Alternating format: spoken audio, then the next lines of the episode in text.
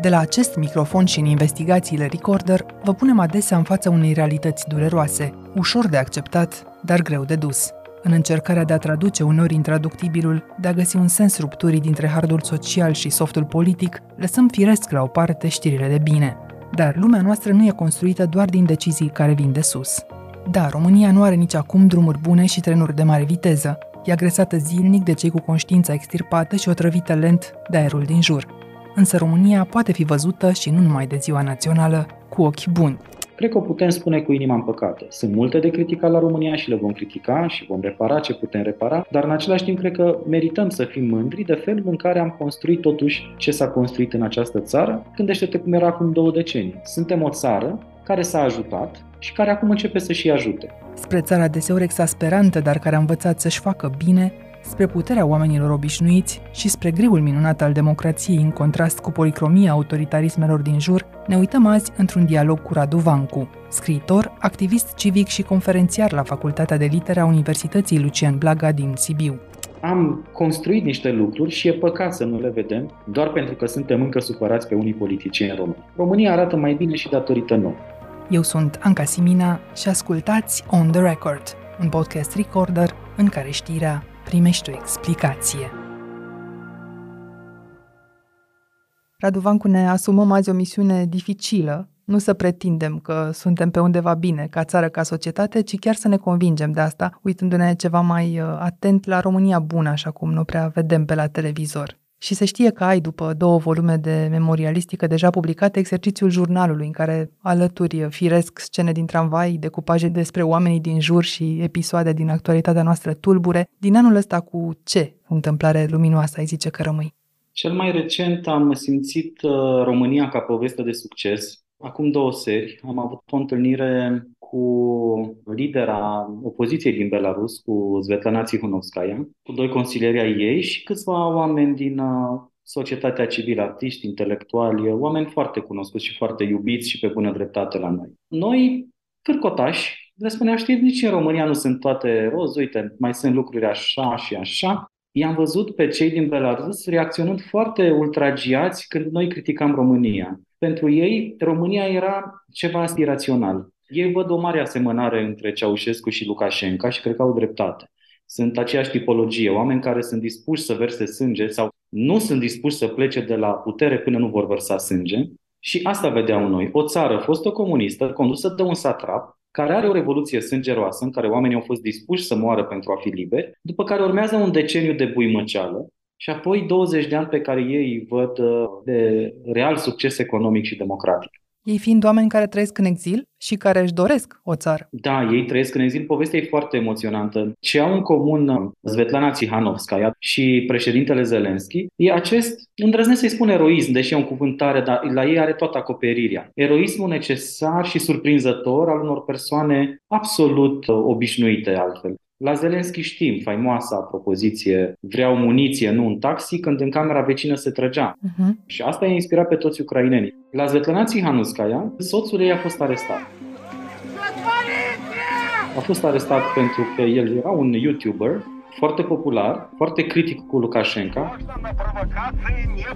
A fost arestat, condamnat la 14 ani de închisoare și atunci a decis să intre în politică pentru a le libera.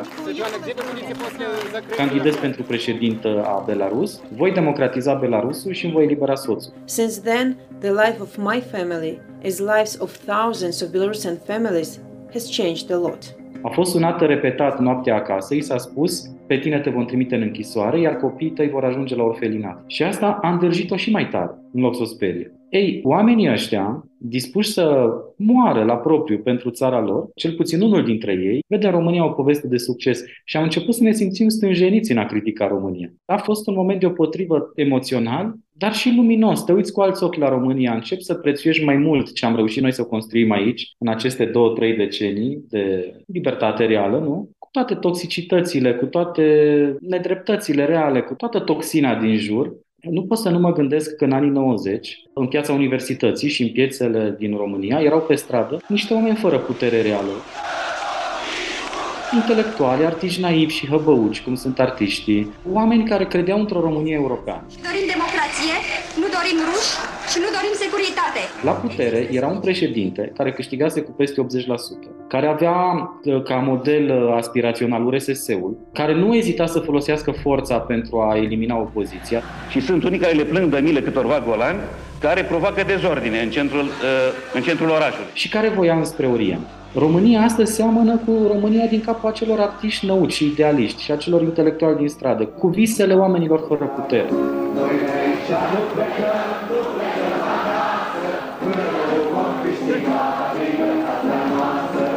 Eu cred că idealismul e pragmatic. Naivii sunt cei care mișcă lumea cu câte un milimetru așa înainte, în râsetele ironice ale celor din jur și până la urmă ei sunt pragmatici. Nu Iliescu a fost pragmaticul, ci protestatarii aceia naivi și idealiști din piață. Totuși, ura de sine sentimentul nostru național. Ne-a spus-o tranșant Luca Pițu și am acceptat-o fără să cricnim că n-am avut prea multe argumente la momentul acela, dar dincolo de dispreț și de nemulțumirea care ne unește deseori în România, tu încerci să cauți frumusețea. O notă din aprilie 2017 din Răul, al doilea volum al jurnalului tău, spune așa, chiar și retezat, creierul continuă să absoarbă frumusețea și se încheie cu constatarea că frumusețea asta e deopotrivă comică și devastatoare. Ce te face până la urmă optimist în țara asta în care trăim dispus să cauți frumusețea? Exact asta, faptul că România seamănă mai mult cu ce am visat noi, cei de prin piețe, în diverse momente ale protestelor din România, decât uh, România celor care au deținut puterea și au crezut că ei pot decide cum vom arăta. Sigur, e o banalitate și un clișeu abuzat mai ales de naționaliștii noștri să spui că România e frumoasă. Uh-huh. Eu când mă gândesc la România, mă gândesc în primul rând la oamenii din jurul meu pe care îi iubesc, cum ne gândim toți. Prima noastră Românie ei sunt. România noastră de proximitate e făcută din familia noastră restrânsă, din prietenii noștri, din cei pe care îi vedem frecvent și cred că pentru cei mai mulți dintre noi asta e o Românie frumoasă. Frumusețea pentru mine e un exces care intensifică lumea. Asta înțeleg eu prin frumusețe. Și nu e doar în poeme, nu e doar în cărțile de poezie, sau de fapt, ca să fiu sincer, e rariori în cărțile de poezie. Asculți muzică și deodată lumea devine mai intensă. Te uiți la un film și o scenă din el deodată te mișcă atât de tare încât lumea devine mai intensă. Faci un sport și sportul poate intensifica lumea. Avem noi românii multe defecte să ne reproșăm, dar una din calitățile care e și defect este, cred, intensitatea. Și asta face din noi o țară poetică, excesivă și în sensul admirabil și în sensul insuportabil, mobilă și în sensul constructiv și în sensul acesta al unei instabilități, inclusiv etice, enervante și groaznice. Într-un fel, marea noastră calitate, intensitatea și mobilitatea asta despre care vorbesc, este și marele nostru defect. Dar asta e frumusețe tot noi suntem uh, mai puțin obișnuiți cu veștile bune sau ne obișnuim mai degrabă cu ignorarea veștilor bune. Toate formele astea de escapism pe care le-ai uh, menționat deseori sunt uh, delimitate clar de actualitate, dar noi ne-am propus aici ca tocmai uh, să găsim partea bună în ce ni se întâmplă și intuiesc că profesor fiind ai luat drept o veste bună știrea demisiei fostului ministru al educației, de exemplu, Sorin Câmpeanu, acum câteva luni, după un răsunător scandal de plagiat. Așa e? Evident că m-a bucurat, pentru că era o minimă reparație etică față de dezastrul pe care acest ministru l-a adus cu sine. În primul rând, nu pot să uit că acest om vine de lângă Gabriel Oprea, vine de lângă Victor Ponta. Aceste personaje care făceau România irrespirabilă. Și eu nu pot să nu văd că acest om care în mod sistematic a încercat să amnistieze plagiatorii în ultimul deceniu, ajunge la putere adus de Claus Iohannis și își continuă programul. Încerca, de fapt, să strâmbe o întreagă scară etică în văzul lumii și asta ar fi fost dezastros pentru România. Arăta că poți să furi doctorate și poți să ajungi prim-ministru. Nici măcar nu mai poți fi cercetat pentru plagiatul tău, pentru furtul tău. Ar fi fost o țară în care în modul cel mai literal al cuvântului, hoția ar fi fost regea, mă rog, ar fi fost prim-ministru, nu rege. Și de asta m-am bucurat, nu din nu știu ce calcule politice, ci pentru că nu ai cum să nu te bucuri atunci când hoția pierde. Atunci când minciuna pierde, când furtul pierde, când plagiatul pierde, și asta merită să vedem în România. Faptul că poate produce nu numai Sorin Câmpeni, ci și Emilie Șercan. Mă rog, cu toții cred că avem niște modele ale noastre, admirabile, care au ținut România pe linia de plutire în deceniile astea. Emilia însăși vine dintr-o universitate, predă la Universitatea din București, dar școala românească S-a arătat atunci cu adevărat intransigentă sau doar a avut noroc cu acest deznodământ al demisiei lui Sorin Câmpeanu? Și și. Ai văzut cât de populară a devenit acea petiție care număra 50-60 de mii de semnături, ceea ce poate că nu pare mult, dar într-un sistem realmente oprit în timp, închis, cum e învățământul românesc, Faptul că ai câteva mii de profesori, cei mai mulți erau profesori, care semnează împotriva propriului ministru, era un semn foarte rău pentru Sorin Câmpianu și îmbucurător pentru mine. Acelor 50-60 de mii de semnături le corespundeau de fapt câteva sute de mii de oameni, dacă nu mai mult, care își doreau plecarea lui din sistem. Dar au început să iasă foarte vocal în prim plan profesori uh, din preuniversitar care scriau, asumându-și o identitate clară, și își criticau ministrul și spuneau de ce e inacceptabil și cât de mult ar distruge această reformă a legii preuniversitare în România de la formele de evaluare a învățământului, bacalaureatul care era compromis, la segregarea între școli pentru copii din familii bogate și restul lumii, la discriminarea între disciplinele școlare și așa mai departe, ar fi fost înfiorător. Și acești oameni au început să scrie și să critique. Deci asta e partea pozitivă. Partea negativă e că Totuși, evident că toată lumea ar fi preferat ca sutele de mii de oameni să semneze. Nu să semneze doar unul din zece. Însă, și asta e tot o poveste de succes, de fapt. O țară în care critici un ministru foarte bine încoțopenit în uh, fotoliul lui, cu gânduri foarte ambițioase, adică omul se visa prim-ministru, dacă nu chiar președinte, și să reușești să-l schimbi, asta se întâmplă de regulă într-o țară democratică. Acolo știm că se schimbă lucrurile. Așa. Denotat ar fi așadar că odată cu mandatul ministrului Câmpeanu s-au îngropat într-un sertar și cele două drafturi care ar fi urmat să devină noile legi ale educației și că ce a contat atunci, cum menționai mai devreme dincolo de demonstrația Emilei Șercan că Sorin Câmpeanu își pusese numele pe niște capitole semnate anterior de alți autori, au fost două lucruri. Tu ai menționat unul, scrisoarea celor 100 de profesori între care te-ai numărat, care au contestat legile, eu l-aș menționa pe al doilea. Studenții au protestat o atitudine care, de pildă, rectorilor le-a lipsit. E în continuare protestul singura cale prin care răul se transformă în puțin mai bine în țara și în vremurile noastre? Nu știu dacă e singura, dar e esențială. E sigura. Da, da. În uh, sfârșitul lui februarie sau începutul lui martie 2018, nu mai țin minte exact, am fost la Parlamentul European, urma o plenară despre statul de drept în România și am fost invitați vreo 20 de protestatari, oameni mai răi, așa, cu gura mai mare, să ne întâlnim cu cei care urmau să se pronunțe în plenara despre România. Roberta Metzola ne-a zis, probabil că politicienii încearcă să vă spună că protestele voastre nu contează, încearcă să vă inducă această senzație, dar să știți că, de fapt, e un mecanism simplu prin care noi vă putem ajuta. Dacă sunteți în stradă și protestați, implicați. Noi avem argumente să punem presiune pe politicienii voștri și vă asigur că ei vor ceda până la urmă, nu noi. Dacă nu, nu. Așa că știu asta la prima mână. Da, așa se construiesc lucrurile, oricât pare de naiv. Și în cazul ăsta a fost la fel. Eu sunt sigur că Sorin Câmpeanu râdea de noi. Uh, și iată, tot naivitatea noastră a învins până la urmă. Și asta, din nou, e un alt lucru care face România frumoasă.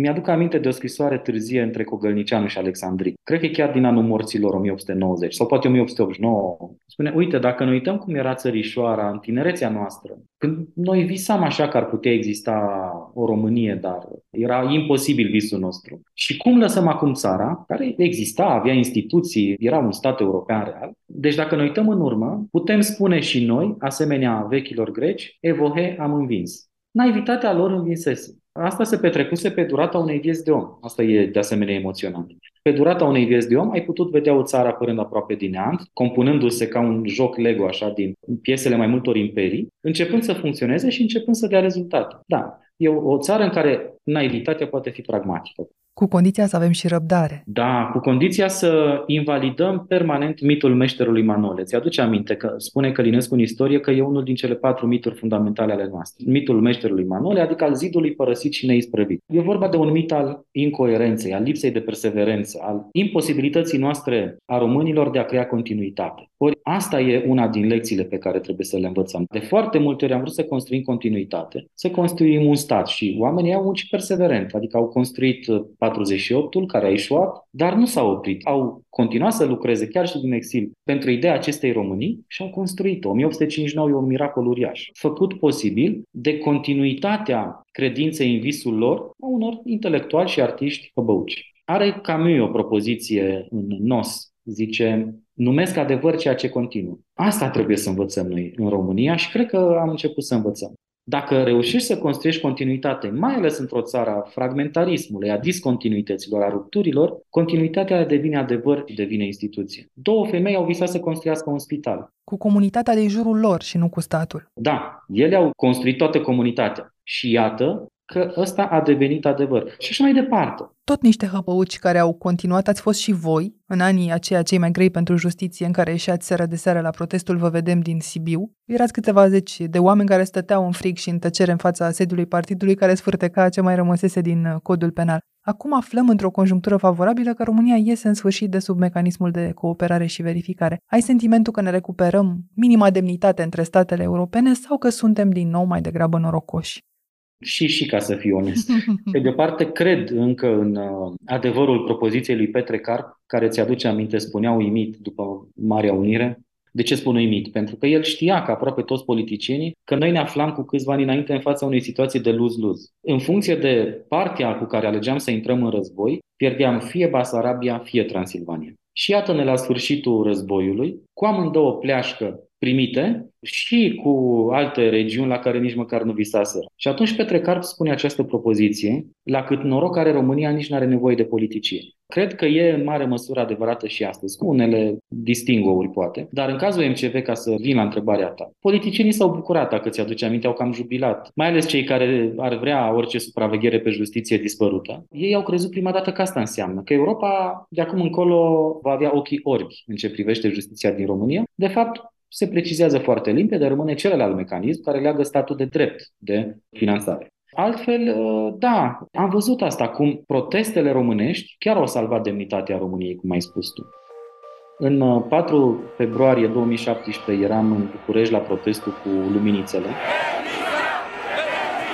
A doua zi dimineață eram în Norvegia, la o sindrofie literară, și o norvegiancă, Margaret Rasmussen, mi-a spus Radu, eu nu sunt o tipă sentimentală, dar când văd uh, chestiile astea din România îmi dau lacrimi. Viață, libertate, ori moarte, Iar un suedez mi-a spus, tot atunci, să știi că noi, suedezii, nu cred că am fi avut curajul vostru al românilor. Românii au protestat pentru justiție, în favoarea justiției, ani la rând, au construit un capital de simpatie pentru România și au arătat că România e o țară în care justiția contează. Când vedeam mulțimile astea, sau când vedeam nu doar mulțimile, dacă ți-aduce aminte, a fost un singur protestatar la Odobești. Erau doi protestatari în Alexandria și mă făceau să-mi aduc aminte de ceva ce spune Whitman undeva, spune orice mulțime care protestează e un poem. Și cam asta simțeam, că România era un mare poem compus din diverse strofe asamblate pe trupul ei geografic. Interesant anul ăsta a fost că această piața Victoriei cu strofele ei din țară, așa cum uh, frumos spui, a fost uh, miezul acestei rețele de solidaritate arătată refugiaților din Ucraina, practic urmarea firească a ceea ce au învățat românii atunci în timpul protestelor, să răspundă la primul semnal, să facă ce pot, să nu aștepte după stat. A mai rămas ceva din comunitatea Vă Vedem din Sibiu în sensul ăsta? Da, uite, Smaranda Bălan, care a fost una dintre inimile, vă vedem, din Sibiu, a creat împreună cu câțiva prieteni această comunitate, vă ajutăm din Sibiu, când a început pandemia. Apoi, când a început războiul, evident, cam aceeași comunitate a fost cea care a dat tonul ajutării refugiaților. Lucrurile se leagă, într-adevăr. Odată ce ți-ai dezvoltat tehnologiile empatiei, ele funcționează în toate contextele în care ai nevoie de empatia asta. Max Weber are o conferință la München în 1917 și definește așa o națiune, zice. O națiune e o comunitate de memorie și de sentiment. Mie asta mi se pare că s-a întâmplat cu România sub ochii noștri în anii Am devenit o comunitate de memorie și de sentiment care reacționează ca o comunitate și face inima României vizibilă. Știu că sună poate prea poetic, dar asta se întâmplă. Noi am văzut cu toții sub ochii noștri în anii ăștia inima României reîncepând să bată.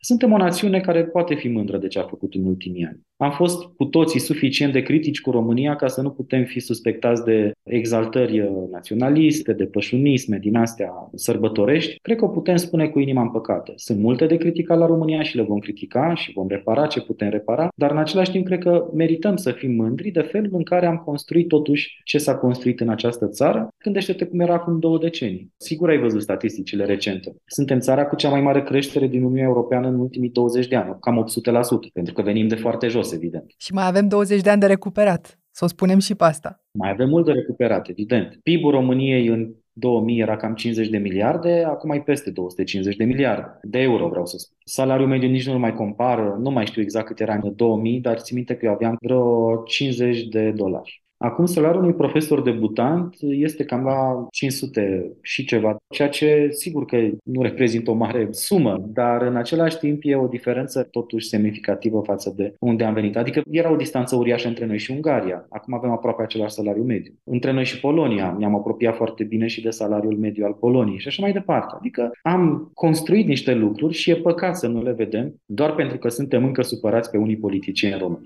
România arată mai bine și datorită nouă. Dar dacă tot ținem să facem din orice ni se întâmplă doar un pretext pentru nemulțumire, în a doua parte a acestui episod venim cu antidotul. Scriitorul Radu Vancu găsește câteva antidepresive sociale și face prefața României viitoare, așa cum se vede ea din sălile de curs. Revenim. Aqua Carpatica din România, patria apelor minerale. Pentru că m-ai adus înapoi la școală, nu mă îndoiesc că ridicarea restricțiilor de pandemie și revenirea la întâlnirile față în față cu liceenii, nu doar cu studenții, copii cu care te vezi uh, prin cele mai neașteptate colțuri de țară, se poate trece tot aici la știri de bine din România lui 2022. Ai acces prin gândurile lor și ești uh, un privilegiat, în cazul ăsta, la o Românie viitoare. Cum arată țara asta? Știi ce te frapează? Nu mai simți în reacția elevilor și a studenților acel mic complex de inferioritate pe care cred că generația noastră încă îl mai avea față de Europa. Europa era pentru noi, încă era mai degrabă doar un vis. Mi-aduc aminte de un text al lui Orhan Pamuk din uh, Other Colors, are el o carte de eseuri, nu cred că e tradusă în română, care se cheamă așa, și are un eseu în care compară Turcia și Rusia și sentimentul lor european, care este doar aspirațional și condamnat, spune Pamuk, să rămână doar o aspirație veșnică. Zice, pentru noi, Europa va fi mereu doar un vis, niciodată o amintire.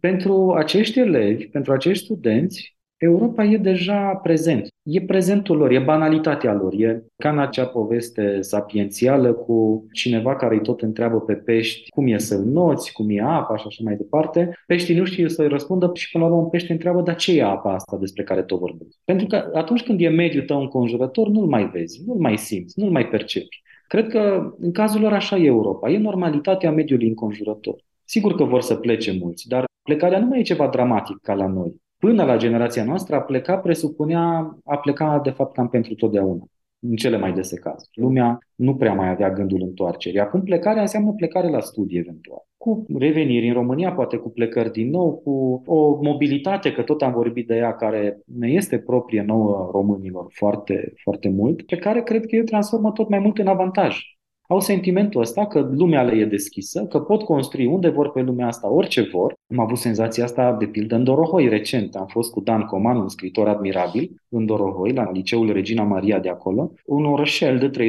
30.000 de locuitori care are o școală de filologie, acolo un liceu de filologie absolut fabulos. Am auzit niște întrebări extraordinare. Și ce întreabă? Întâlnirea era despre literatură. Liceenii nu se joacă cu mica ipocrizie socială în jurul literaturii, nu. Ei mereu am întrebările radicale. Ce poate face literatura pentru mine? Ce poate schimba? Erau și unele întrebări dure. Un elev pe care îl admir foarte mult, care avea niște probleme de sănătate, întreba, de pildă, dacă e preferabil să scrii despre traumă codat, cifrat, criptat, astfel încât cheia să o aibă numai cine merită să te înțeleagă, sau din potrivă e preferabil să scrii direct, tranșant, cu garda jos, Întrebarea lui era pusă în cel mai altruist mod cu putință. El voia ca literatura pe care o scrie sau o va scrie el să ajute pe altcineva. E o formă de altruism, de fapt, în acești tineri, care, pe de o parte, te întreabă cum îi poate ajuta literatura pe ei, pe de altă parte, te întreabă ce pot face ei ca literatura lor să ajute pe altcineva. Și asta îmi spune multe și despre România. Până acum eram pe bună dreptate obsedați de salvarea noastră, pentru că România în anii 90 arăta îngrozitor dacă ieșa mai rău mineriada, dacă ieșa mai rău în scenarea de la Târgu Mureș din martie 90. România putea să fie foarte ușor un stat eșuat. Deci e normal că noi ne-am gândit cel mai mult la supraviețuirea noastră. Dar iată că începem să ne gândim și la alții. Asta mi-arată și întrebările liceenilor, asta mi-arată și felul în care ne-am comportat cu refugiații din Ucraina. Ne-am gândit la alții, ne-am gândit cum să ajutăm. Și asta mi se pare foarte prețios. Suntem o țară care s-a ajutat și care acum începe să și ajute. Pariul nostru în acest dialog, Radu, e că vom putea strânge la oaltă destule vești bune, acelea pe care le lăsăm ușor în urmă atunci când călcăm pe acest teren minat al depresiei sociale perpetue, o depresie din care ne scoate din timp în timp chiar un adolescent din generația asta de care tocmai vorbeai. La câțiva metri, David Popovici, aur, David Popovici, 46-86, record mondial, fabulos, formidabil, uluitor, excepțional! La sport te uiți? Mă uitam uh, acum câțiva ani cu foarte mare admirație la meciurile Simonei Halep. Am și notat în jurnale, mă trezeam totdeauna să o văd. Eu am vrut să fiu sportiv, am jucat mult basket în adolescență, dar n-am crescut mai înalt și ai rămas poet. Ce să faci? M-am mulțumit și cu asta. Dar uh, îmi plăceau mai mult sportivii care câștigă cumva împotriva propriului corp. Asta făcea și Simona Halep. Această sportivă iubește cu asemenea intensitate sportul, încât și-a obligat corpul să fie pe măsura iubirii ei.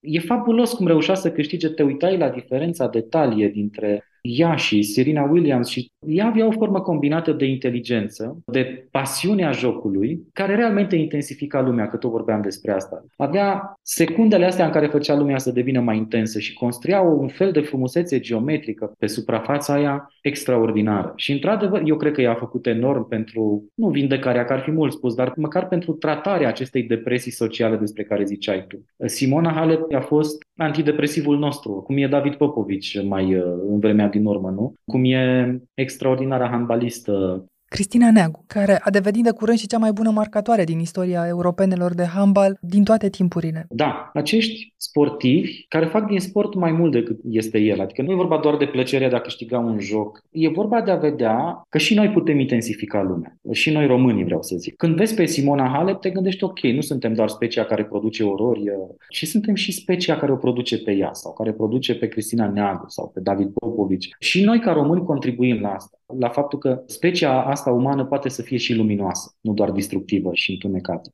Dincolo de fenomenul din Bazin care a arătat că este mesajul pe care David Popovici l-a trimis în deschiderea festivalului Astra Film Junior de la Sibiu, l-a urcat pe încă un podium, aș zice eu, al modestiei. Salut, sunt David Popovici, un băiat care noată repede. Vreau să vă spun să vă urmați visurile și să munciți pentru ele, pentru că munca vă va aduce satisfacții pe care nici nu vi le puteți închipui.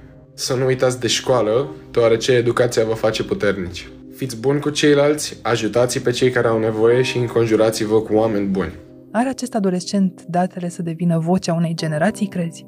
Eu am impresia că a devenit deja. El e o altă parte din norocul ăsta extraordinar pe care îl are România, de care vorbea Petre Carpa acum un secol. A venit cumva de nicăieri eu și probabil că cei mai mulți dintre noi nu știam de existența lui, a izbucnit deodată în atenția publică cu recordurile astea mondiale pe care le bătea unul după altul și apoi și le autodepășea. Am fost atenți la el toți ca la un enorm sportiv dar el este și o enormă conștiință, da. El este una dintre conștiințele noastre publice fundamentale. Chiar dacă nu le prea vedem la știri, sunt de trecut în lista veștilor bune de anul ăsta și festivalurile de literatură cu toți scriitorii pe care i-au adus aici în vremuri complicate Narina Garian și Sofia Andruhovici au fost la Iași, Oxana Zabușcu a fost uh, la Timișoara și e considerată printre cele mai influente 100 de personalități uh, din Ucraina. Andrei Curcov a fost și el la București. Se citește în România mai multă literatură din vecini ca înainte, că de tradus se traduce. E limpede că, în primul rând, din Ucraina, vreau să spun, se citește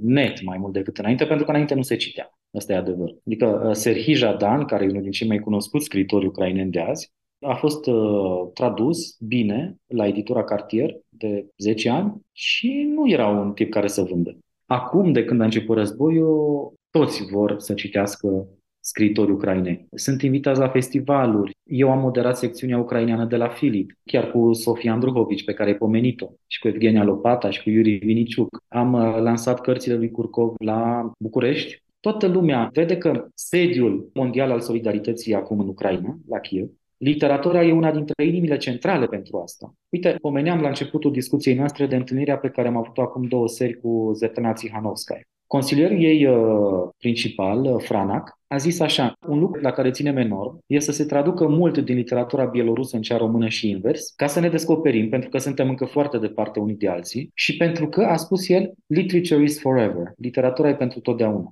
Nu e un politician, dar e un om din mediul politic, care spune ca pe o axiomă, nu ca pe ceva electoral enfatic, și spune ca pe un lucru de la sine înțeles, literatura e pentru totdeauna și ea e esențială pentru a-l descoperi pe celălalt ca om. De asta am început noi să citim literatura ucraineană. De asta o citim acum pe Svetlana Alexievici ca să descoperim pe bieloruși. Pentru că știm că la capătul celălalt al paginii e tot un om. Fiecare pagină este un fragment din corpul unui om sau din corpul unui popor pe care îl descoperim aproape de noi. Asta face literatura. Și mai știm că atunci când lucrurile merg prost în corpul nostru social și politic, se scrie bine.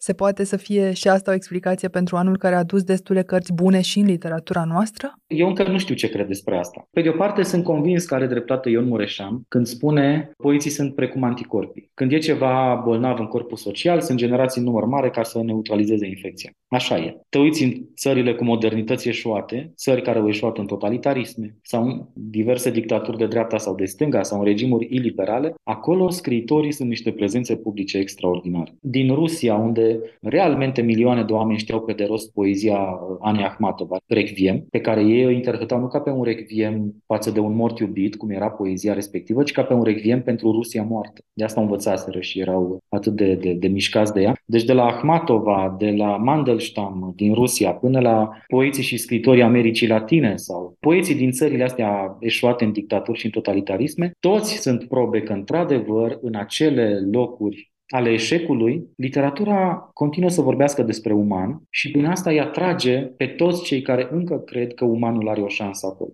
Dar pe de altă parte, nu pot să nu observ că există scriitori formidabili și în țări prospere. De asta zic că nu știu ce să cred. Uite, cine ne ascultă poate să caute dacă vrea pe YouTube. E o emisiune din 82 cu patru gânditori extraordinare ai literaturii. George Steiner, Joseph Brodsky, care a luat și premiul Nobel, Mary McCarthy și El Alvarez. Titlul discuției pe care o menționai este Duc sistemele depresive la o literatură mai mare? E de găsit în engleză la o simplă căutare pe Google? Da, și discuția era în jurul unei idei a lui George Steiner, o idee foarte provocatoare și foarte tare, dar eu cred că falsă. Numai în totalitarism se pot produce capodopere. Steiner zicea, bun, știu că mă puteți invalida cu tot felul de nume și de cifre și de exemple, dar eu tot cred că, de fapt, noi în țările liberale în democrațiile liberale nu știm ce să facem cu libertatea noastră și că cei care scriu mai puternic despre libertate și creează cu adevărat capodopere care vorbesc despre uman sunt cei din țările totalitare. Brodsky, care fuma în studio, era perioada în care încă se putea fuma în studiouri, îi spune așa lui Steiner. Uite, George, știi cât îl admir eu pe Solzhenitsyn? Solzhenitsyn în 82 era doar Solzhenitsyn eroul admirabil minunat. Și spune Brodsky, știi cât îl admir pe Solzhenitsyn, George? Dar dacă mi s-ar spune să aleg între democrație și Solzhenitsyn, aș alege democrația. Și asta admir și eu la România, ca să mă întorc la România noastră. Așa cum e România noastră, am reușit să construim în ea o democrație, care e mai frumoasă și decât Solzhenitsyn. E gri și toxică și obositoare uneori. E nedreaptă și inegală și are un milion de lucruri care trebuie reparate. Dar griul democrației este minunat. La mijlocul anilor 90, Adam Michnik a scris un eseu, în engleză se cheamă chiar așa, Grey is Beautiful. Și e vorba despre griul democrației opus poveștilor colorate ale totalitarismelor. Zice mic, bun, totalitarismele știu să păcălească, sunt utopii seducătoare, dar nu uitați asta. Griul, cenușiul democrațiilor este minunat. Pentru că el nu ucide, încearcă să îmbunătățească lumea și dacă poți îmbunătăți lumea, o poți face întotdeauna numai din interiorul unei democrații, niciodată dintr-un totalitarism. Și noi am reușit să construim din România o democrație cu imperfecțiunile ei și asta e admirabil și face din România țara de care merităm să ne bucurăm uh, cu toții. Și cu ce autori români ți-ai dus mai ușor anul, dat fiind că, iată, se scrie literatură mare și în democrație? Chiar acum am început uh, Teodoros al lui Mircea Cărtărescu. Da, sunt doar la pagina 80. Sigur că Mircea Cărtărescu e probabil cel mai mare prozator pe care l-a produs limba asta, deci e previzibil că și de data asta ne vom bucura de literatura lui. Am citit, uite, asta nu e literatură, dar e ceva, o carte de învățătură într-un fel, în sensul vechi al cuvântului pentru noi românii. Sunt scrisorile marului compozitor Pascal Bentoiu către fica lui Ioana Bentoiu. Sunt niște scrisori trimise în anii 90 și uh, până în 2004, în care Pascal Bentoiu, acest compozitor uriaș, care în același timp se dovedește a fi un extraordinar de bine mobilat cunoscător al istoriei, al politologiei, al humanities în general, își revizitează existența din copilăria interbelică până în 2004, explicând interbelicul, 23 august, deceniile de comunism cu diferențele dintre ele și apoi deceniul de tranziție. Pe fast forward, dar în același timp și cu o migală extraordinară, e paradoxal așa. Se cheamă Scrisori către Ioana, Ioana fiind Ioana Bentoiu. E o carte subțire din care se învață enorm de mult despre România ce să mai spun, proza lui Dan Coman din Ce preferi, poezia lui Claudiu Comartin din uh, Autoportret în flama de sudură, poezia Simonei Popescu din Cartea Plantelor și Animalelor, poezia Sfetlanei Cârstian din Sântalta. Să știi că eu cred că trăim cea mai fastă perioadă a poeziei române din totdeauna. Avem o poezie foarte bună, poate să nu-ți placă un gen de poezie, dar cu siguranță vei găsi ceva care să-ți placă. Avem prozatori enormi, cum e Cărtărescu, niciodată n-a existat în România un prozator care să fie deopotrivă atât de tradus și de iubit. Adică am văzut cu ochii mei în Germania, în Scandinavia, peste tot pe unde m-am dus pe la festivaluri. Lumea îl iubește, te întreabă de el cum te întreabă de actori celebri. Ce mănâncă, cum se îmbracă, au o curiozitate față de el extraordinară. Deci literatura noastră chiar dă seama despre România asta admirabilă despre care vorbeam și pe care ar trebui să încercăm să o vedem mai mult, într-adevăr.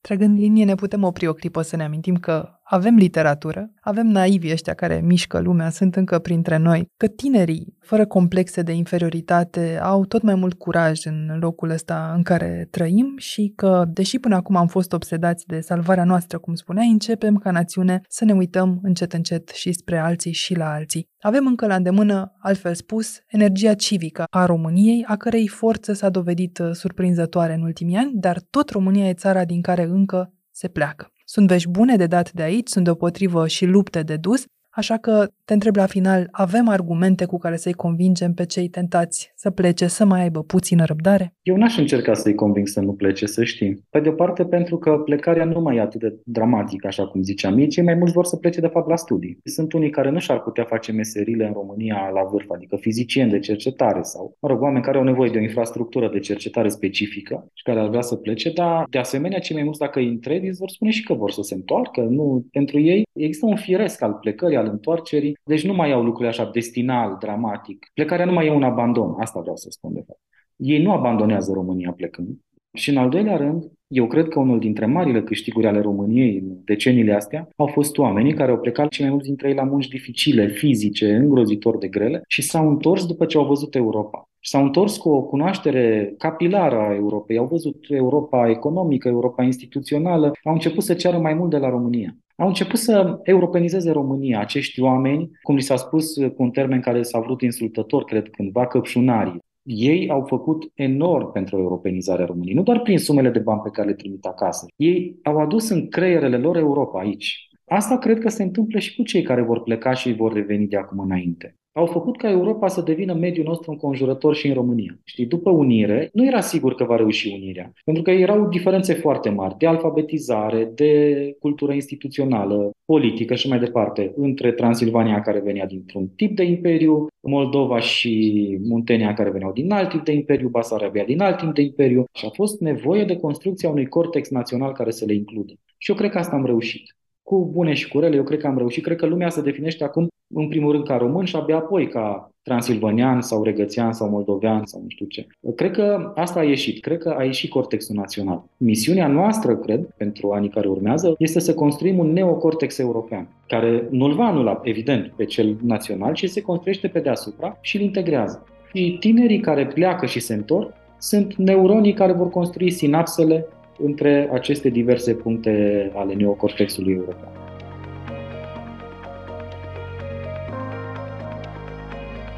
Ați ascultat On The Record, un podcast săptămânal produs de Recorder și susținut de Unicredit Bank. Dacă informațiile v-au fost utile, ne-am bucurat să dați de veste unui prieten. Suntem pe orice aplicație de podcast și pe canalul dedicat de YouTube. Iar ca să nu ratați niciun episod viitor, nu uitați să dați subscribe. Eu sunt Anca Simina, iar acest episod On The Record a fost realizat împreună cu Filip Stan David. Până vinerea viitoare, toate cele bune!